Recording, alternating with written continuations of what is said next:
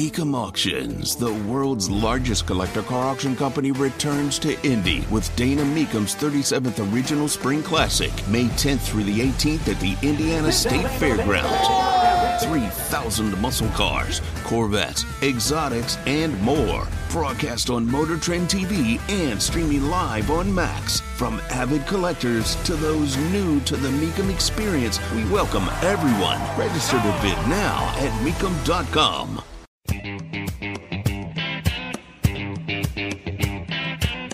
Live from the heartland and the crossroads of America, it's Tony Katz today. It's disappointing that our discussions in the Congressional Republicans have not been willing to discuss raising revenues, but the policy differences between the parties should not stop Congress from avoiding default. You understand that raising revenue is raising taxes, right? It's the only way the government can raise revenue. It's not like they can open up a pizzeria or an ice cream stand. Although Joe Biden would love to open up an ice cream stand, you better believe it. He'd be the biggest customer. We could solve the entire debt problem just by selling Joe Biden ice cream. He'll even sell the Corvette for it. It's a dream come true deal. Tony Katz. Tony Katz today, guys. It's good to be with you. Uh, will we have a deal on the debt limit? Well, Biden went to Japan because he's part of the G7 and was going to be there for the summit. And I'll get into more uh, about the, the G7.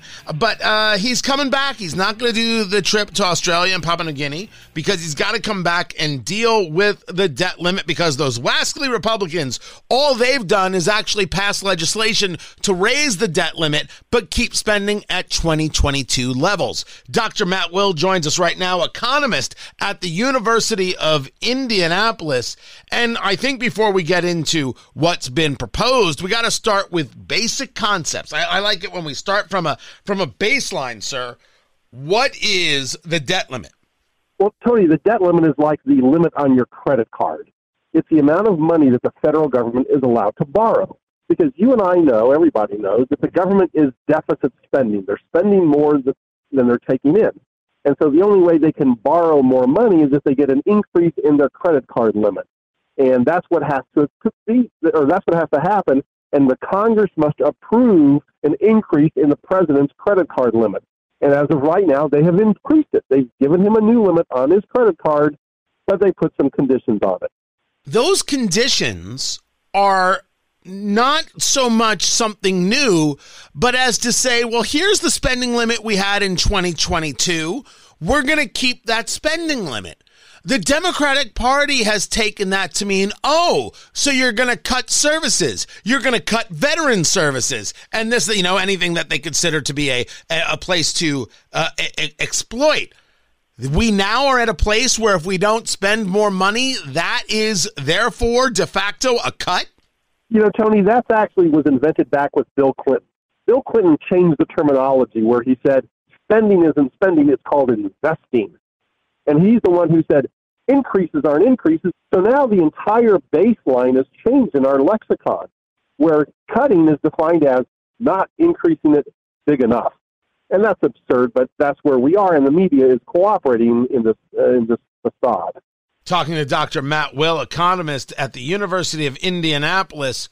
So, the debt limit means that we're not able to spend anymore because we're not able to borrow anymore.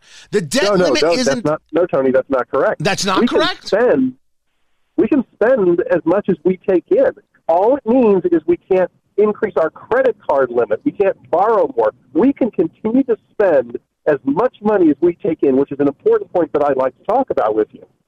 I'm a bit confused because what I hear from Karine Jean Pierre, the White House press secretary, and Janet Yellen, the Treasury of the Secretary, and all the talking heads out of the administration and on cable news is that if we don't raise the debt limit, we can't pay our bills. But you're saying we can do the spending. So explain it.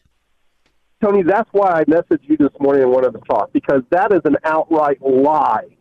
That is completely false we can spend every dime that comes in the door through tax dollars.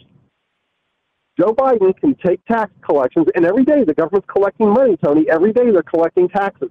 They can spend that money. They simply can't borrow more money to spend. So, what does that mean? That means it's a question of priority.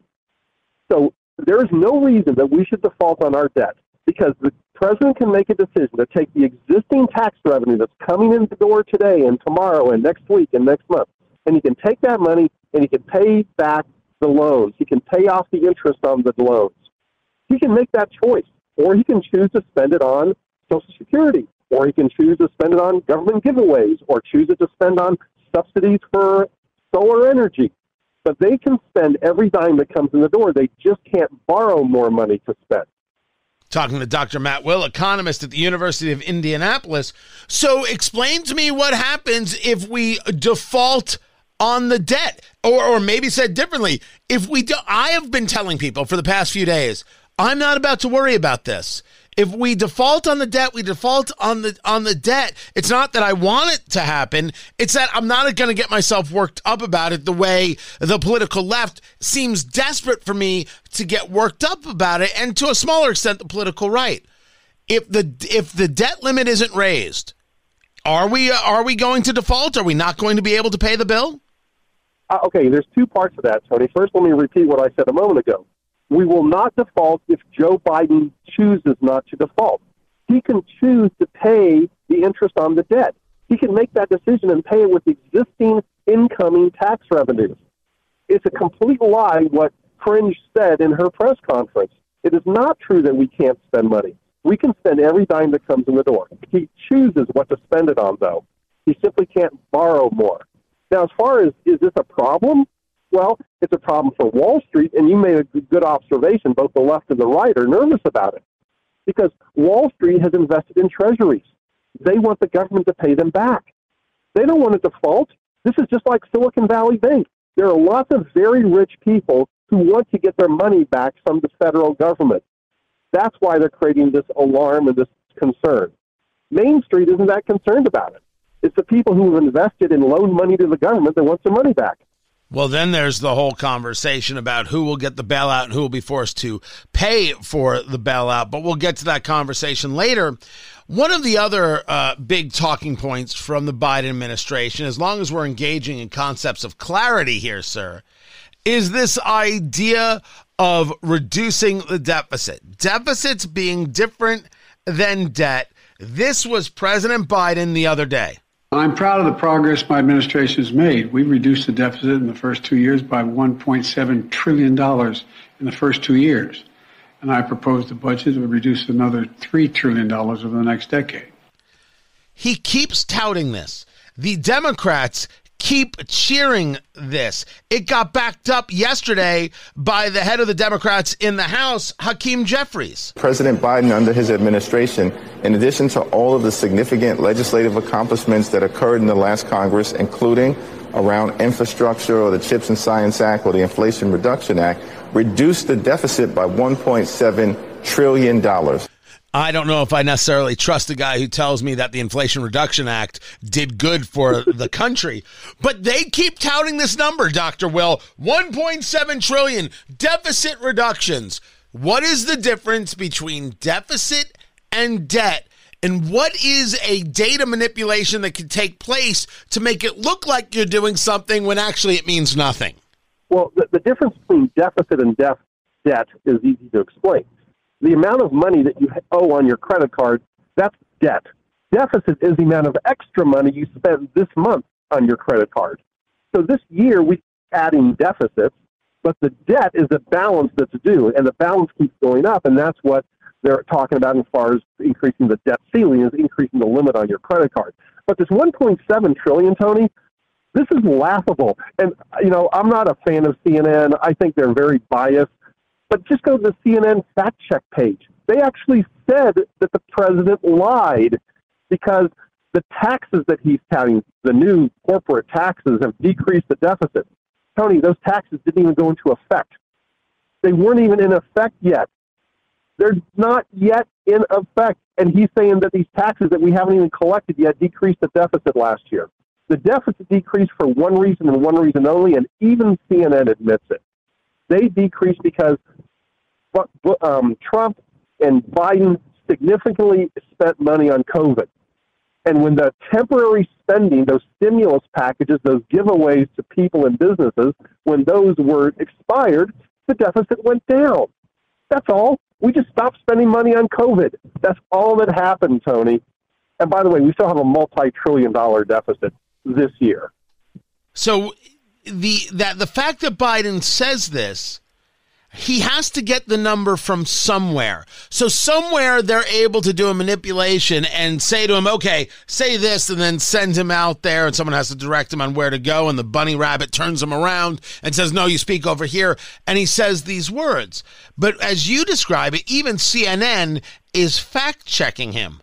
If that's the case, is Wall Street engaged in this fact check as well? Does Wall Street recognize that Biden is not telling them the truth? Of course, Tony. The Wall Street Journal isn't re- repeating his lies. I mean, he, they report what he says, but no one, no one on their editorial board is agreeing with it. Everybody knows it's not true. It is true, though. The deficit did go down, but it didn't go down because of anything he did and any of the taxes on the rich, like he keeps claiming the deficit went down simply because the temporary spending expired. That's all, Tony. We still, but we still have over a trillion dollars of deficit each year, adding to the twenty-one trillion dollars we have on our credit card. As you look at this, as as an economist, you and you don't deal with the theory, you deal with the with the real life stuff, the dollars and cents. Um, we talk a lot about do you buy now or do you hold your cash now? And we've talked about the idea that buying things because cash will be worth less as as this goes on. And then you hear that Jerome Powell, the chairman of the Federal Reserve, is kind of hinting that there won't be any more uh, increases in uh, interest rates. And then you hear from the president of the Federal Reserve of Atlanta saying, I don't know if we are done with raising interest rates. And then you hear from another part of the Federal Reserve saying we're probably going to be holding and we could see a soon a decrease. They're trying to send messages every which way.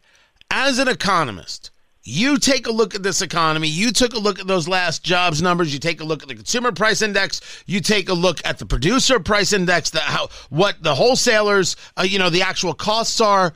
What is it telling you right now for the rest of at least 2023?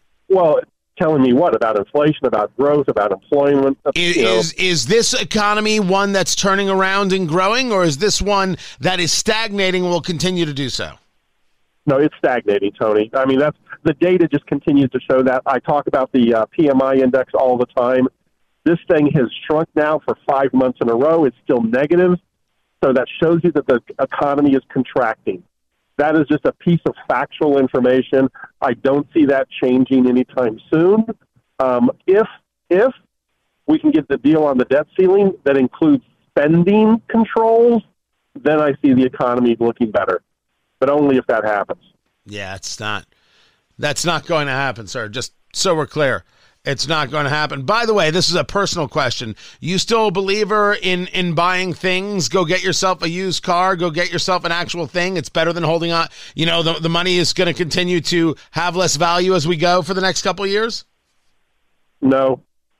No. I believe right now, if you were to do what I would recommend right now, is people put money in a money market account. Schwab, which is one of the most conservative, lowest interest rate paying um, investment banks out there, they're paying over 5% on their money market now.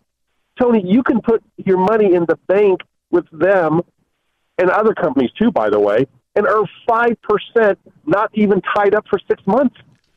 I want you to know. So why in the world? Why in the world would you go invest elsewhere and buy assets when you can earn money just by parking it in a money market account? That's that's terrible for the economy, but that's what's happening. Full disclosure, um, I have done exactly that. I, I, never discuss my own investment stuff, really, unless unless I own a stock and I'm talking about it. I don't I don't mention it because you should never take an investment advice from me ever. But I want you to know I did that uh, about three weeks ago as I saw the rates uh, moving in that direction and and put the cash there. So I feel like you know what?